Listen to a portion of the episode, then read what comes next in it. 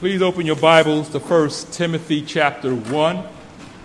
We'll begin at verse 3. That's page 991 in your Pew Bibles. 1 Timothy chapter 1, beginning at verse 3.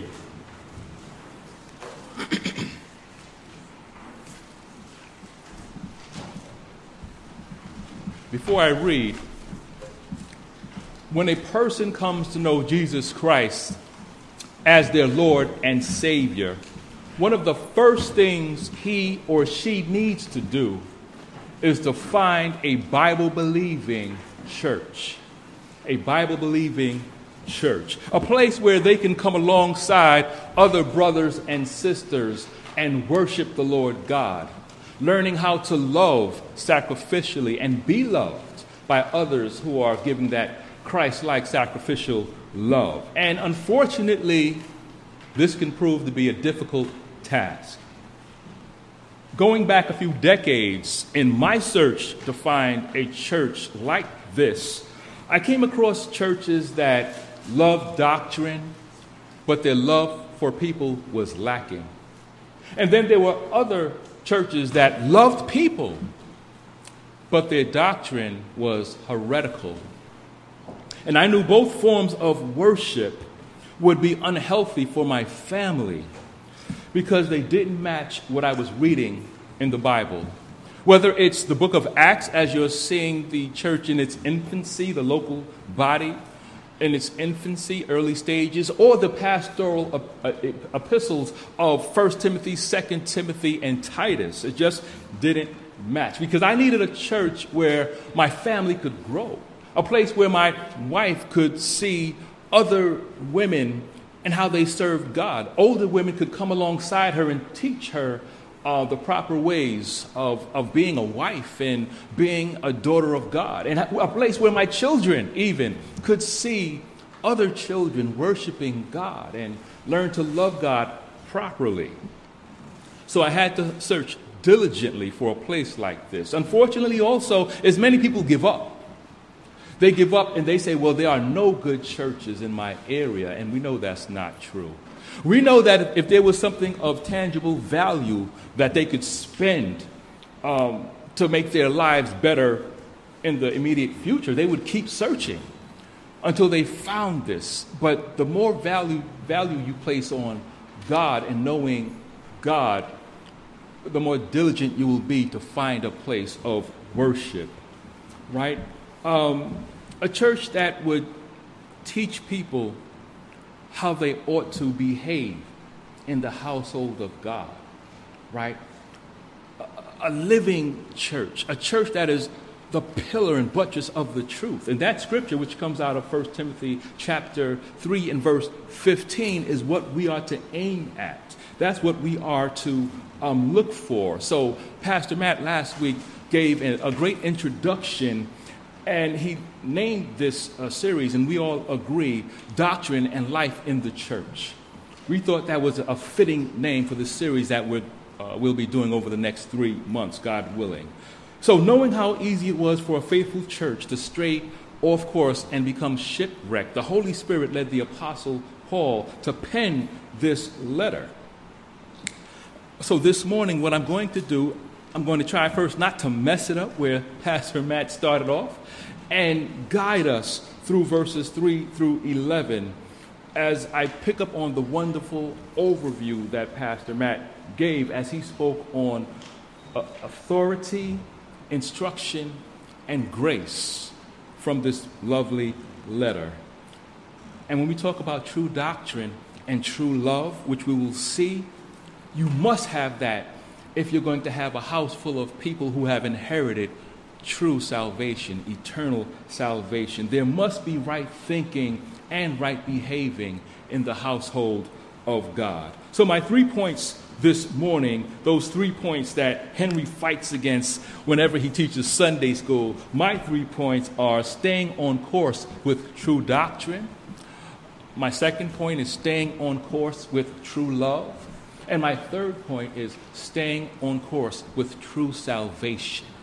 Staying on course. So follow along as I read 1 Timothy chapter 3, chapter 1, verses 3 through 11.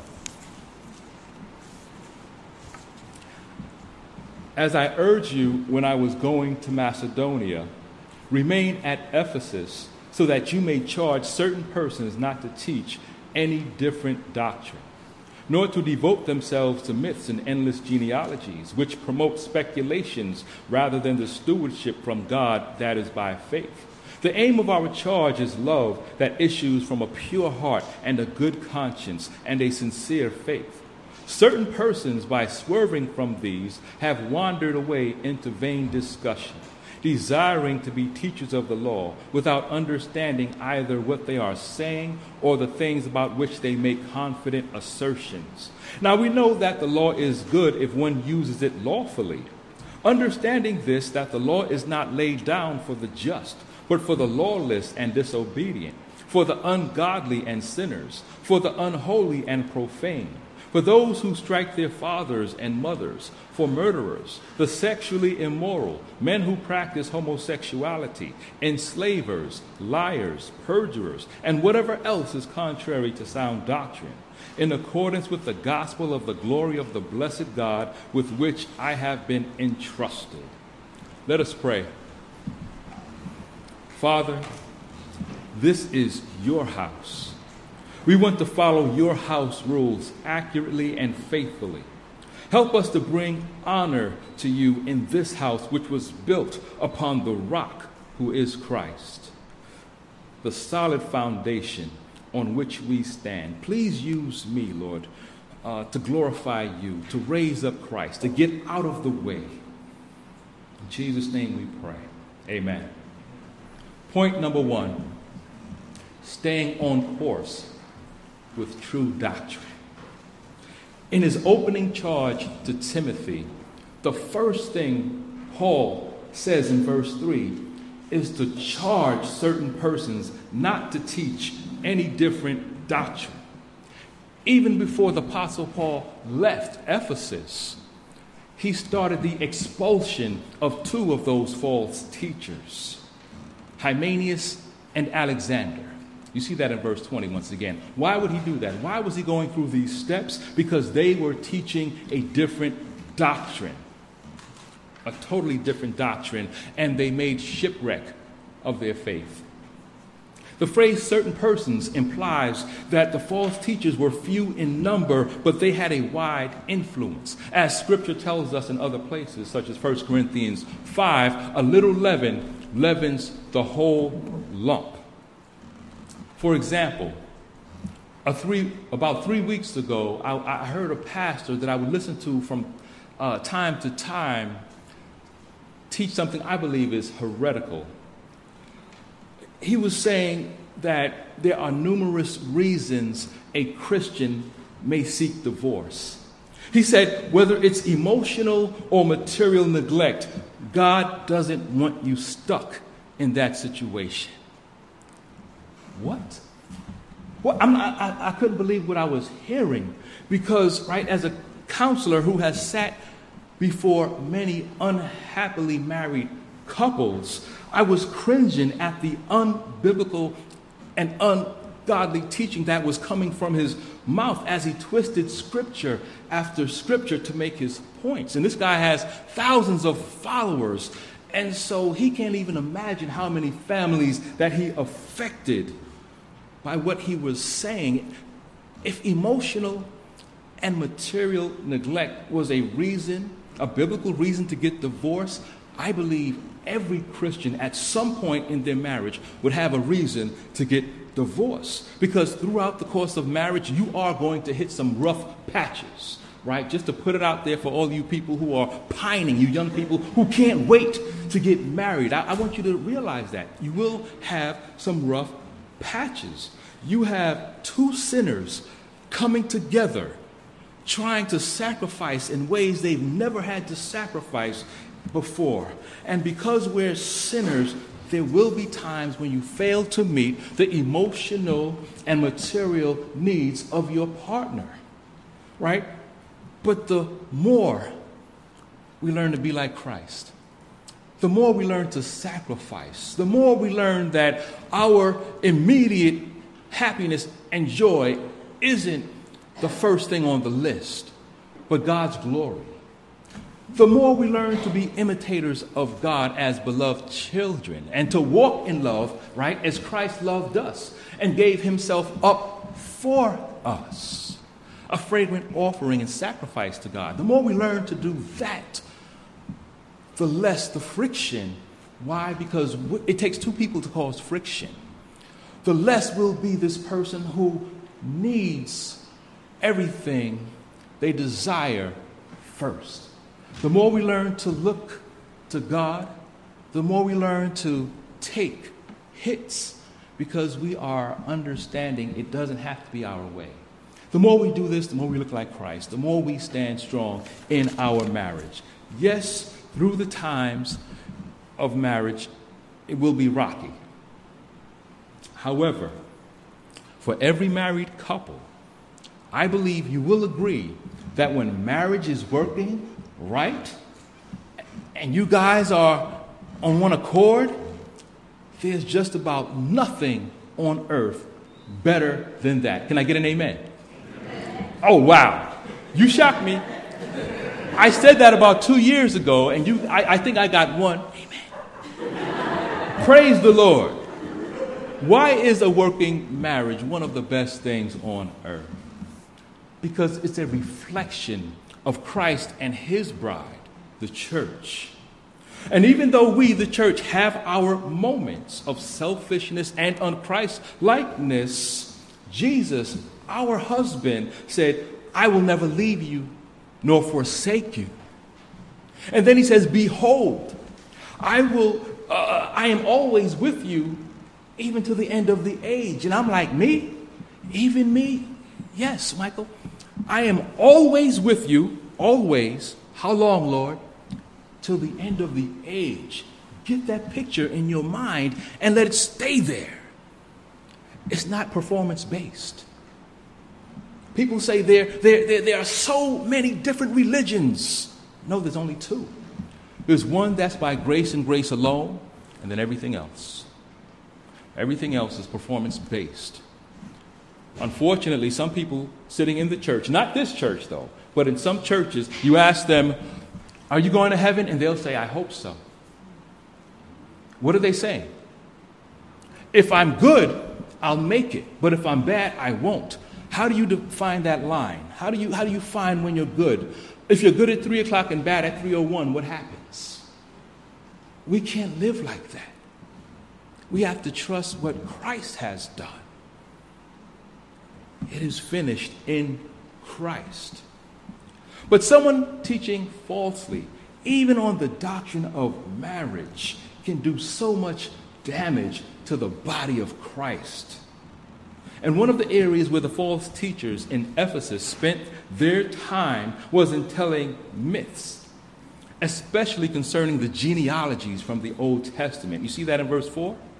Right? Paul here is alluding to the legends and the fanciful stories they manufactured from elements of Judaism allegorical and fictitious interpretations of Old Testament genealogical list. And Philo, the Jewish historian, had a lot to do with that, the, the Jewish philosopher.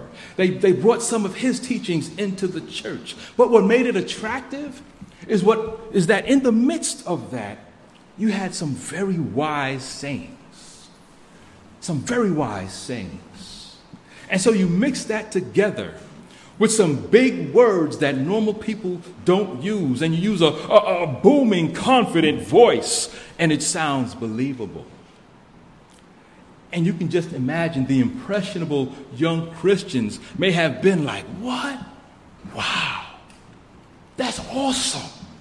And if these teachings were allowed to continue in the church, Christianity may have been diminished in that local body of believers, and Judaism may have been exalted. It may have flourished, and it could have created a reverence for Jewish customs and ceremonies in the eyes of the ordinary Gentile convert. So it had to be eradicated from the church.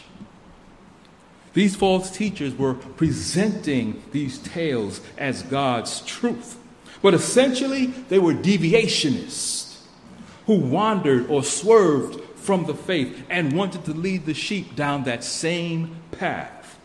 They were acting as if they wouldn't be held accountable for the things they were teaching, as if the one who has created the eye doesn't see clearly, and if, as if the one who has created the ear doesn't hear the best. As if the scriptures don't say, let, not many of you be teachers, because you will inherit a stricter judgment.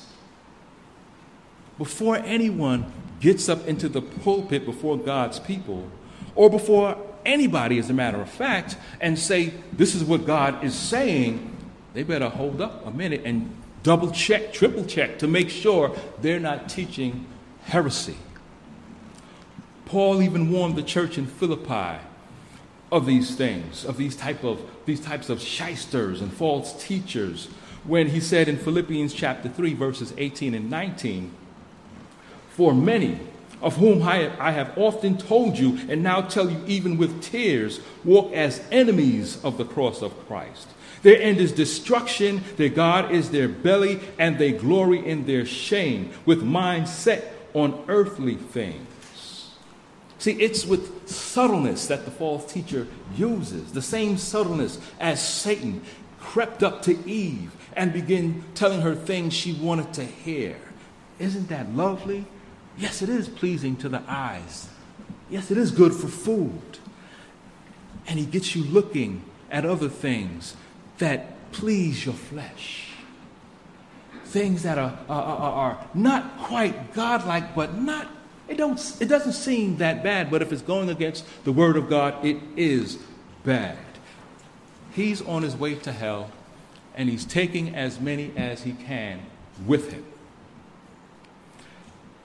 The false teachers, the ones who come smiling and telling you those things that you want to hear, they are wolves in sheep's clothing, the scripture tells us. So Paul urges Timothy to stay on course Stay on course with true doctrine by charging certain persons not to teach any different doctrine.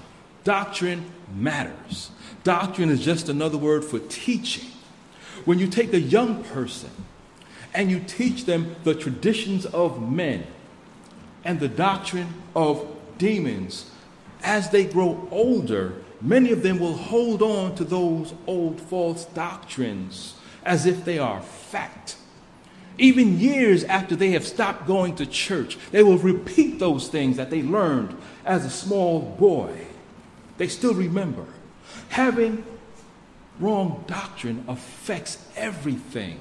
And anyone who has spent any amount of time evangelizing, whether in your home, uh, whether at the, at the picnic, whatever, the barbecue, whatever, um, on your job, if you, if you have spent any amount of time witnessing, you have heard people come back and tell you Jesus isn't God, he's a prophet, or he's a God, because that's what their former religion taught them. Not realizing their former religion was using a corrupted translation of the scriptures but because they saw it there and never double checked. That's what they remember. He's a God with a small g. Having the wrong doctrine will affect the way you think, the way you speak, what you believe to your core. If you believe, for instance, in a God, small g, that created the world but left it just had nothing else to do with it. Like many of the founding fathers were deists, that's what it's called, and just went on your way, that would have an effect on what you say and what you do, right? Because now there's no accountability. I'm not accountable to anybody. I can do whatever I want. However, if you believe in a God who knows all things, and that not even a sparrow will fall to the ground apart from his providence, and that even the hairs on your head are all numbered by God, that makes a difference. Because if he cares about the sparrow, you have to know that you are of more value than many sparrows. Matthew 10 3. And if he knows the numbers of hairs on my head, on your head, then he knows you intimately because those numbers are changing rapidly as you get older. You know he's paying attention. He's involved to the smallest, in, in, in the smallest details of your life. Truly believing that will make a difference in what you say, how you treat people, the things you do daily when nobody's watching, it will make a difference because He's watching, He's there. And in, His providence, He's working in your life. So you're not alone. This thing that happened to you didn't catch Him off guard. He's not walking as if He's a human, as if He doesn't understand what's happening tomorrow. By His providence, tomorrow is happening. It's not apart from Him. We have to believe that. And so the pastor's job is to help keep the people of God on the right track, to keep them going faithfully before God. When life gets hard and they want to stop, the pastor, the shepherd's job is to say, Come on, let's go. He's coming back. His son died for you. He's coming back. We will worship him. We will stand before him with people from all around the world who have been called into his presence, and we will lift him up just singing the joys of Jesus, singing, Holy, holy, holy is the Lord God Almighty. All of this is temporary. So we keep going for God's glory. That brings us to point number two staying on course with true love. I want you to notice what Paul writes in verse 5. He says, The aim of our charge is love that, is, that, that issues from a pure heart and a good conscience and a sincere faith. Paul reminds Timothy that he must resist and oppose these false teachers with all courage and firmness. But while he's doing that, he must not forget his ultimate purpose and his ultimate aim love. The purpose of Christian rebuke is love, love that springs forth from a pure heart. I have heard some pastors, not even most, but some pastors and teachers spend the majority of their time from the pulpit to podcast berating false teachers as if that is all God has given them to do. As if all God has charged them with was to set up straw men and win the argument. Yes, false teachers, preachers, false prophets, bishops, whatever they want to call themselves, should be called out. But we can't stop there. We can't stop there. The question is what are they teaching? And am I any better? When we catch somebody, when we see somebody, when somebody confesses sin, we have to walk in humility and not heap on what they're doing, but before we even speak, where's my heart? How's my walk? So that I can address them from a place of honesty, a place of humanity and humility. I am not exalted, but we are here in the struggle together. Let's, let's, let's link arm in arm and let's go forward together. Let's get on our knees and pray before God. Let's open the words of Scripture together so we both may overcome our trials, our troubles. So we both may glorify God with clean hands, as the Old Testament says over and over. To have clean hands before God was precious. Right? A pure heart, what does that do? A pure heart seeks repentance over condemnation, even for the false teacher, even for him. Right? Confession as they say, is good for the soul. But more importantly, it's required by God. If we're going to walk arm in arm with God, right? How can two walk together lest they be in agreement? I have to come clean before God. I have to confess my sins before God. And as we address one another, and somebody comes to you and lets you know that they blew it, we let them know we blow it also right? It's easy to pull out the gun and start taking shots. It's so hard to pull out the bandages and start wounding, start healing the wound, start cleaning the wound, start uh, uh, uh, uh helping them to grow from where they have fallen. That takes Christ likeness. Paul says Hymenaeus and Alexander were handed over to Satan by his hand. To hand someone over to Satan biblically is to excommunicate them from the church, the protection of the church, and let them go back out into the world, to send them out into the world. So that, here's the thing if they are a true believer, they will repent. They will say, What am I doing? How, how have I gotten so far from my Lord and my Savior? What happened? Where did I turn? If they don't belong to the Lord, they will have a ball until they fall permanently and the party is over when they stand before Christ. Why did he do that? Why did the Apostle Paul hand Hymenaeus and Alexander over to Satan so they may learn not to blaspheme? In other words, that they may repent, that they would come back and do it the right way. For anyone who calls himself a pastor, as you seek to maintain the purity of the church, you must always ask yourself Is my ultimate goal that they would repent? Or am I looking to prop myself up by putting others down, putting someone else down? If that's your aim, how can you call someone out? How can you discipline anyone with a good conscience, a sincere faith? as the rest of verse 5 tells you to do. What about your walk? We all fall short of the glory of God. As Pastor Matt mentioned in the sermon last week, 1 Timothy chapter 4 and verse 16 could also have been the title for this series. There, Paul told Timothy to keep a close watch on yourself and the teaching we must, as elders, we must watch our character as we're exhorting the congregation to watch their character. We must repent from our own sins as we're calling the flock to return from their sinful ways and chase hard after Jesus.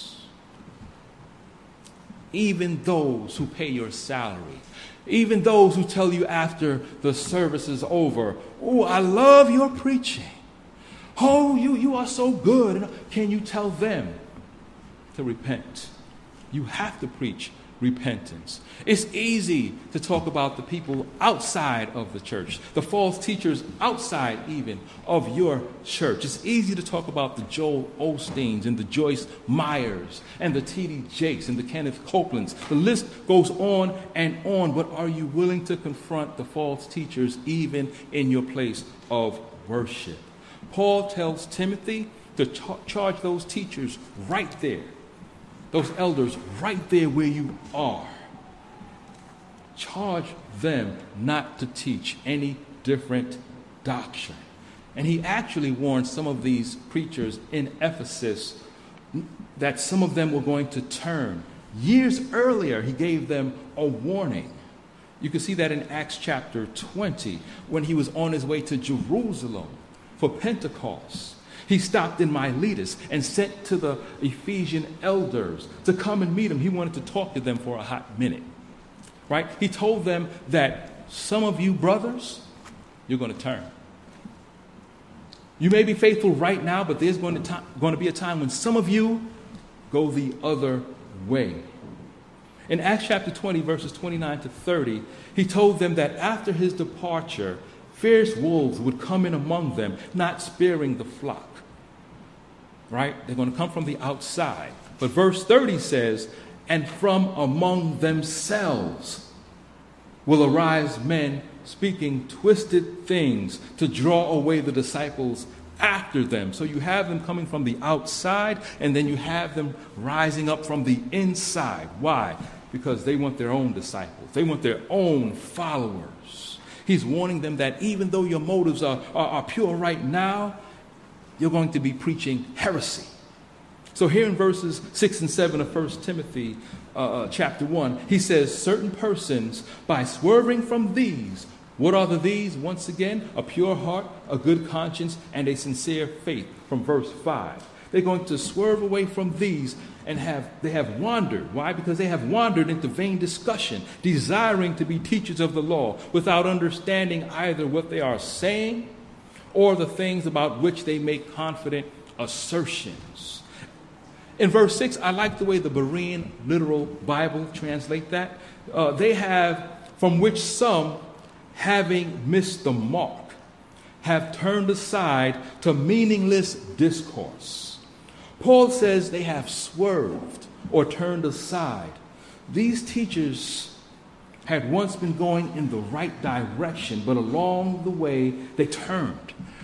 Something caught their eye over here, and they wanted that instead of the truth. They got off the wrong exit. They got caught up in vain discussions, which are empty, fruitless debates. They only create speculation, confusion, and ultimately division. You have some people who are born for that, and you know that. They love empty debates. They will hunt you down just to talk about things that don't even matter in the end.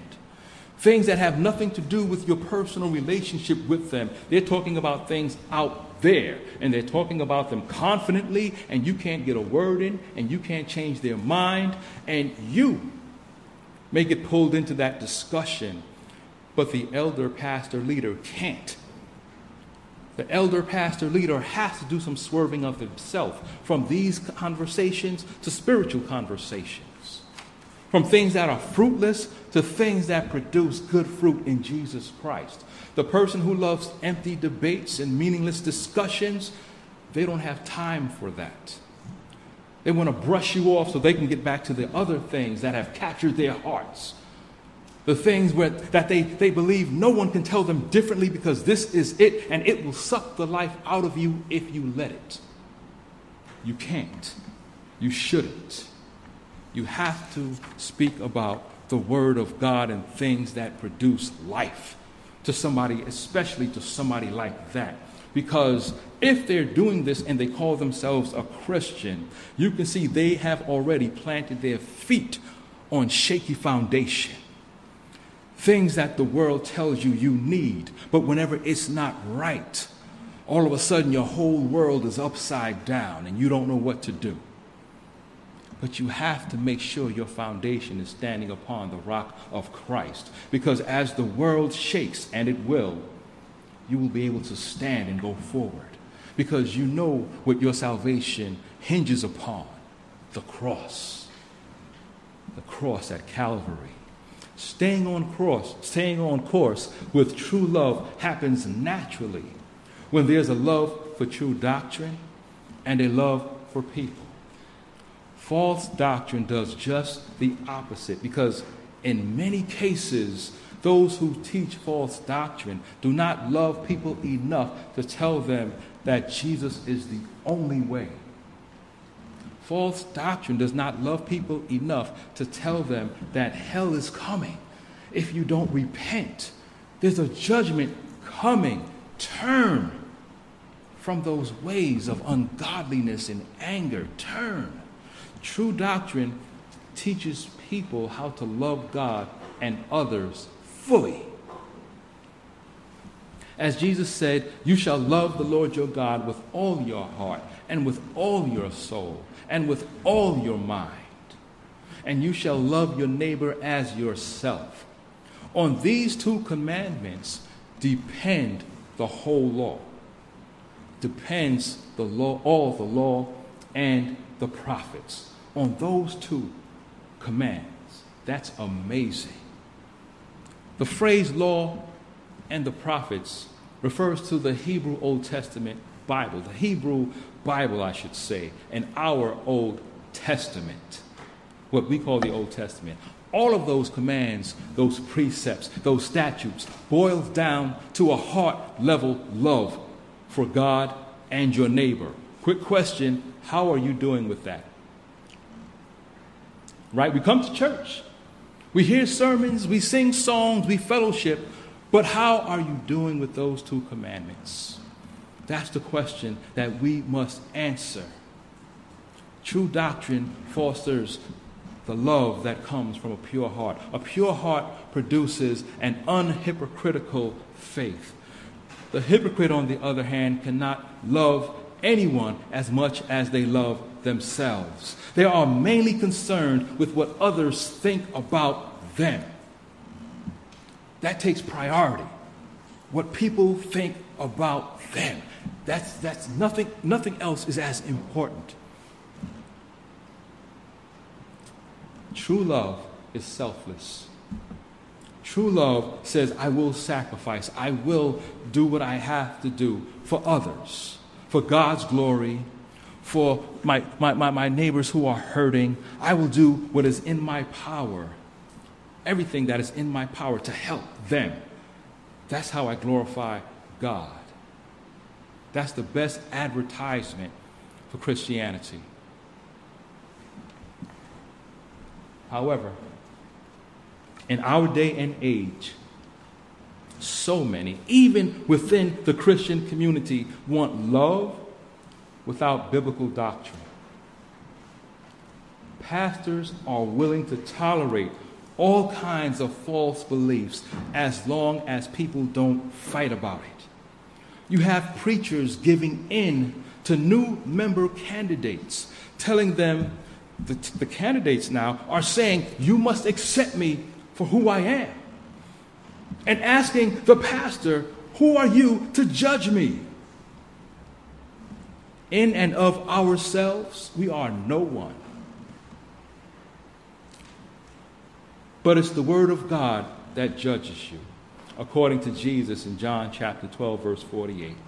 And Jesus, sweet, loving, innocent Jesus, warned of judgment and hell where there's weeping and gnashing of teeth more than anybody else in the Bible. Love warns of danger to come. Biblical love says, Get off of the road. A tractor is coming towards you. You must get off of that road. Liberal theology says a loving God would never tell you to do what you don't feel like doing.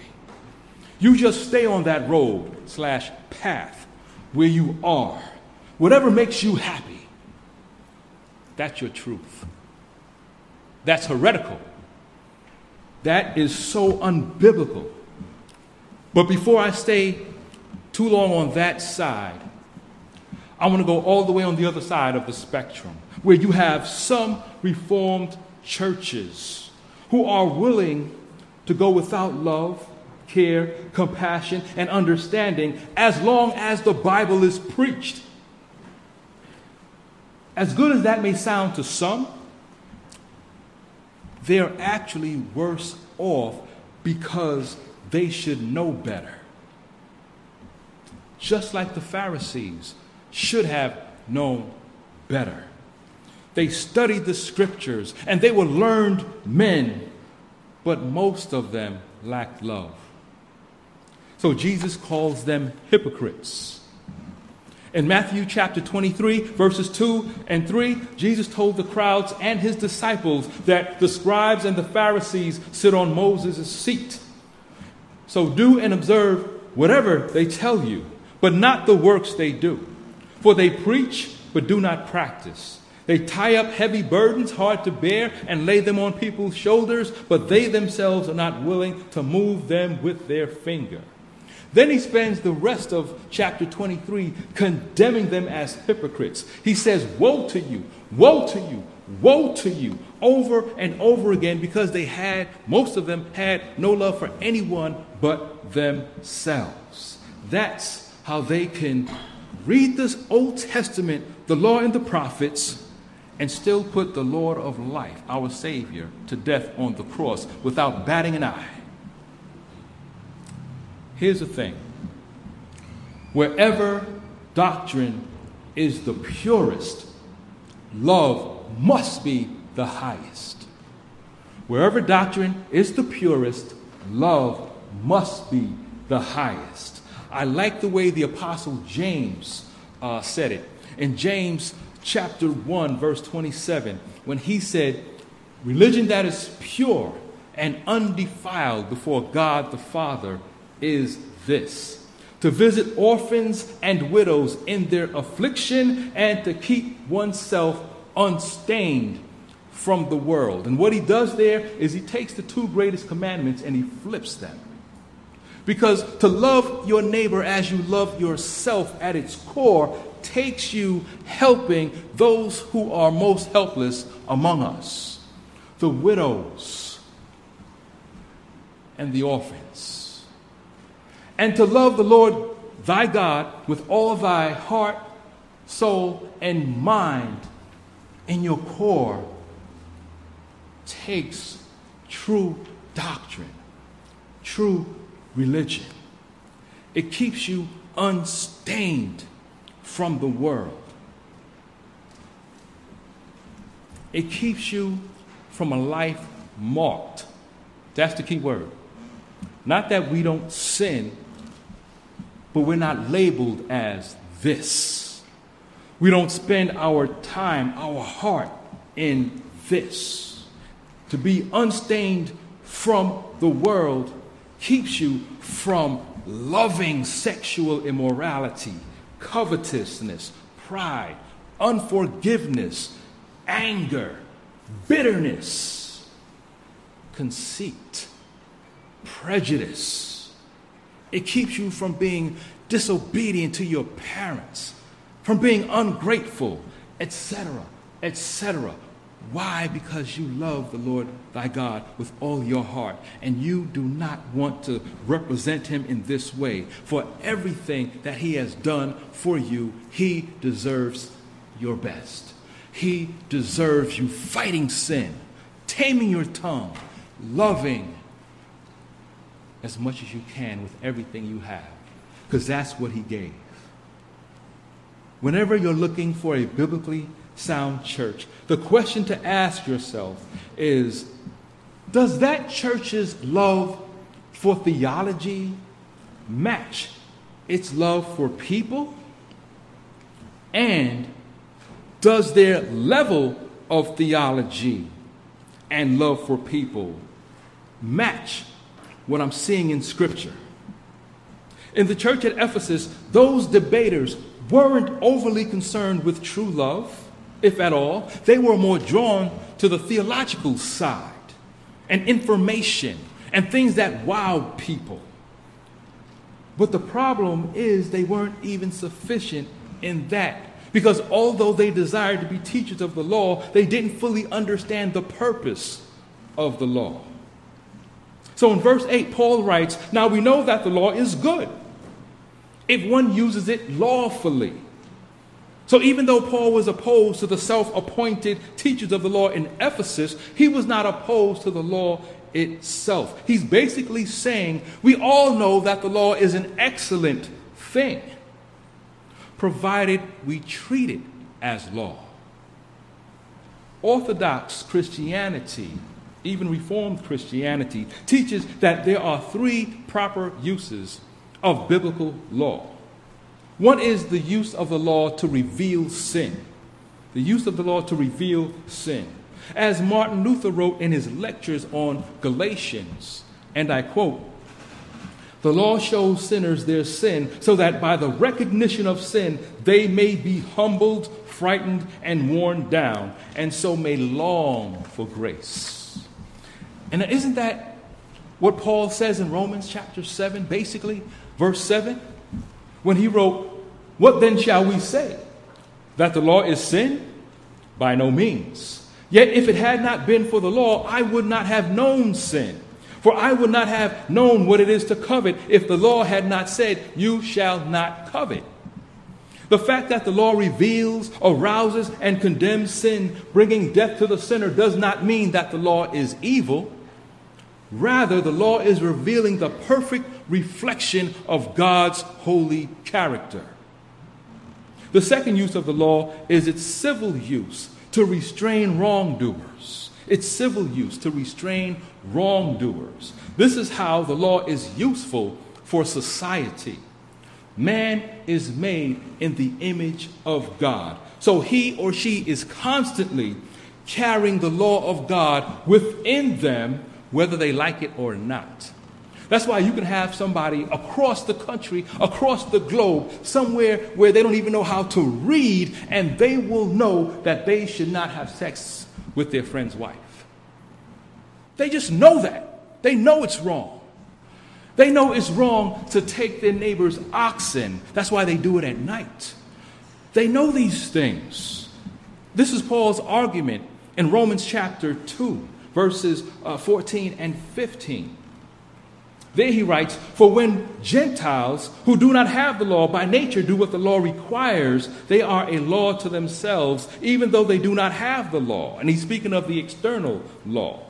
In verse 15, he says, They show that the work of the law is written on their hearts, while their conscience also bears witness, and their conflicting thoughts accuse or even excuse them suppressing the law within and living against it is where guilt, overwhelming guilt, shame, hopelessness, and sorrow come from.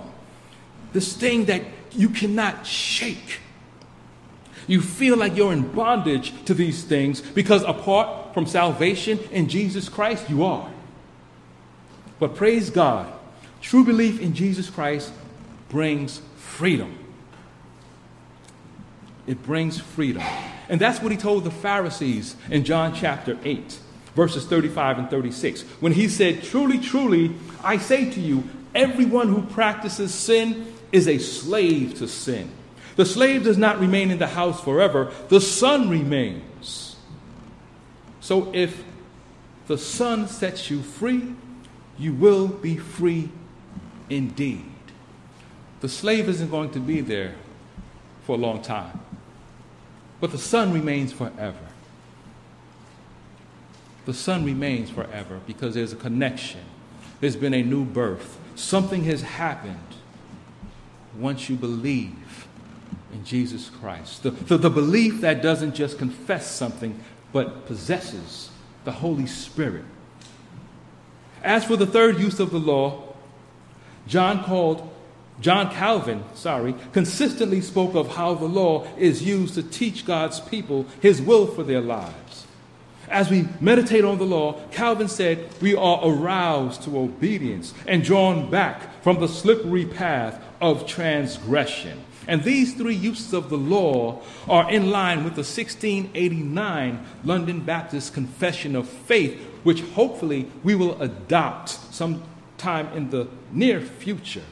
In chapter, in chapter 19, Article 6, it says, Although true believers are not under the law as a covenant of works to be thereby justified or condemned, yet it is of great use to them as well as to others, in that as a rule of life, informing them of the will of God and their duty, it directs and binds them to walk accordingly discovering also the sinful pollutions of their natures, hearts, and lives, so as examining themselves thereby, they may come to further conviction of, humiliation for, and hatred against sin together with a clearer sight of the need they have of Christ and the perfection of his obedience. It is likewise of use to, re, to the regenerate to restrain their corruptions in that it forbids sin. End quote. Once again, in that one paragraph, you have the three proper uses of the law. Which use, I'm going to ask you, does the Apostle Paul have in mind in verses 9 and 10? In verses 9 and 10, Paul writes, Understanding this, that the law is not laid down for the just, but for the lawless and disobedient, for the ungodly and sinners, for the unholy and profane, for those who strike their fathers and mothers, for murderers, the sexually immoral, men who practice homosexuality, enslavers, liars, perjurers, and whatever else is contrary to sound doctrine Right away, we know he's not describing the third use of the law in which the Christian obeys the law of Christ. Rather, he's using the second use of the law, its general use to restrain wrongdoers, the lawless and disobedient, the ungodly and the sinner. In this list, Paul mentions the most extreme forms of defiance and insubordination. He condemns not shoplifting, but kidnappers or kidnapping, not lust, but perverse sexual acts. Philip Ryken, president of Wheaton College, notes how this list in 1 Timothy chapter 1 echoes many of the Ten Commandments. He says one way to see this is to begin with those who strike their fathers or mothers and work backwards. Striking your mother or father violates the fifth commandment, which commands us to honor them. And then he works down from chapter 5 to chapter 1 and then comes back around to verses 6 up through 9. Let me show you how that works. The word profane Paul uses aptly describes those who break the fourth commandment, profaning the Lord's day. Then Paul uses the word unholy in verse 9 to describe those who fail to sanctify the Lord's name and thus break the third commandment. This leaves the ungodly and sinners to break the first and second commandments. As he continues, he clearly has commandments 6 through 9 in mind because murderers break the sixth commandment, you shall not murder, while the sexually immoral, including those who practice homosexuality, break the seventh, which says, you shall not commit adultery. Let me explain that one. Marriage is defined by God as a covenantal legally binding union between a man and a woman as husband and wife. Everything outside of that falls under the umbrella of adultery. God created marriage, He has the right to define marriage, and He did. Next comes the enslavers. The New Testament is sometimes wrongly seen, the Bible is sometimes wrongly seen as promoting chattel slavery. But here, Paul condemned slave trafficking as the worst and most heinous violation of the eighth commandment you shall not steal. No stealing of a man's goods can equal the atrocity of stealing a man's liberties, of stealing the man himself.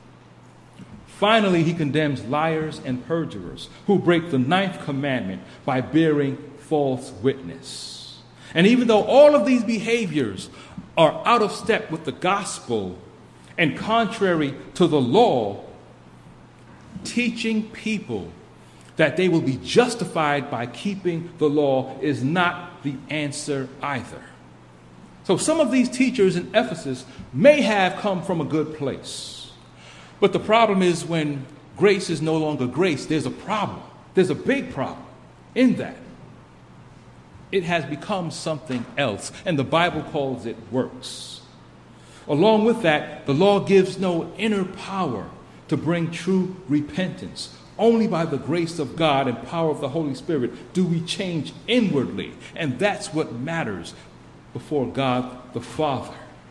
The new birth, where many sons and daughters enter into glory. With that, we move on to point number three staying on course with true salvation. Looking at that vile list that Paul gives in verses 9 and 10, we know that they come from the wickedness of the human heart. They're antithetical to the law and the gospel, which means they rebel against the glory of God. And as Pastor Matt stated last week, in the Greek text of 1 Timothy, Paul describes correct teaching as the sound doctrine, not a sound doctrine. So in verse 11, Paul writes that these sins are not in accordance with the gospel. There's only one gospel. If you have to put a name before gospel, it's probably a heresy. It's the gospel. It has to be in accordance with the gospel of the glory of the blessed God with which I have been entrusted. As we read verse 10, and as we were, if we were to read the Greek New Testament and we look at the pastoral epistles, instead of a, you would see the in the following places where it says the gospel as we just read. You would see the faith. You would see the truth. You would see the teaching, so forth and so on.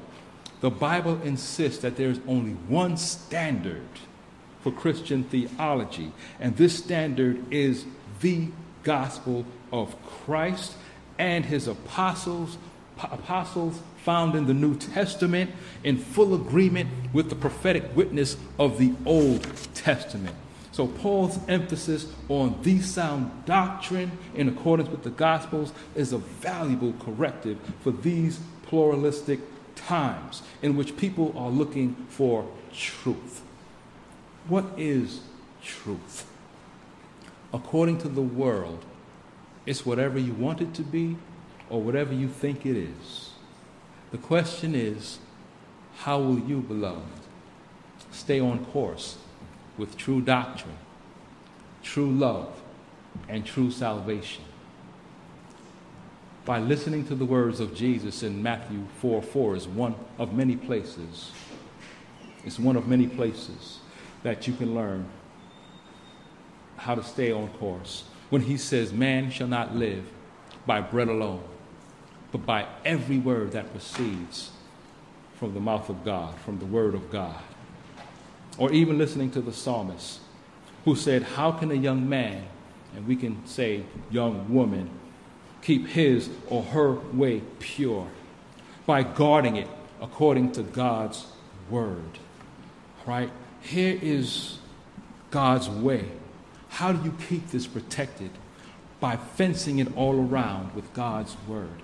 Let that be your blockade for anybody who wants to come into your life and say, No, there are so many religions. You must try this one. I found these uh, precepts and principles to work, and it brings me such peace. No, you have to guard your way with the Word of God. Do not be taken off course. When God was in the, middle, in the midst of bringing judgment upon his people, and I'm going to end with this, he was in the midst of bringing calamity and judgment and pain to his people, destroying the temple, destroying the gate, burning everything up with fire. He tells the prophet Jeremiah why. He tells him why this judgment is coming upon my people.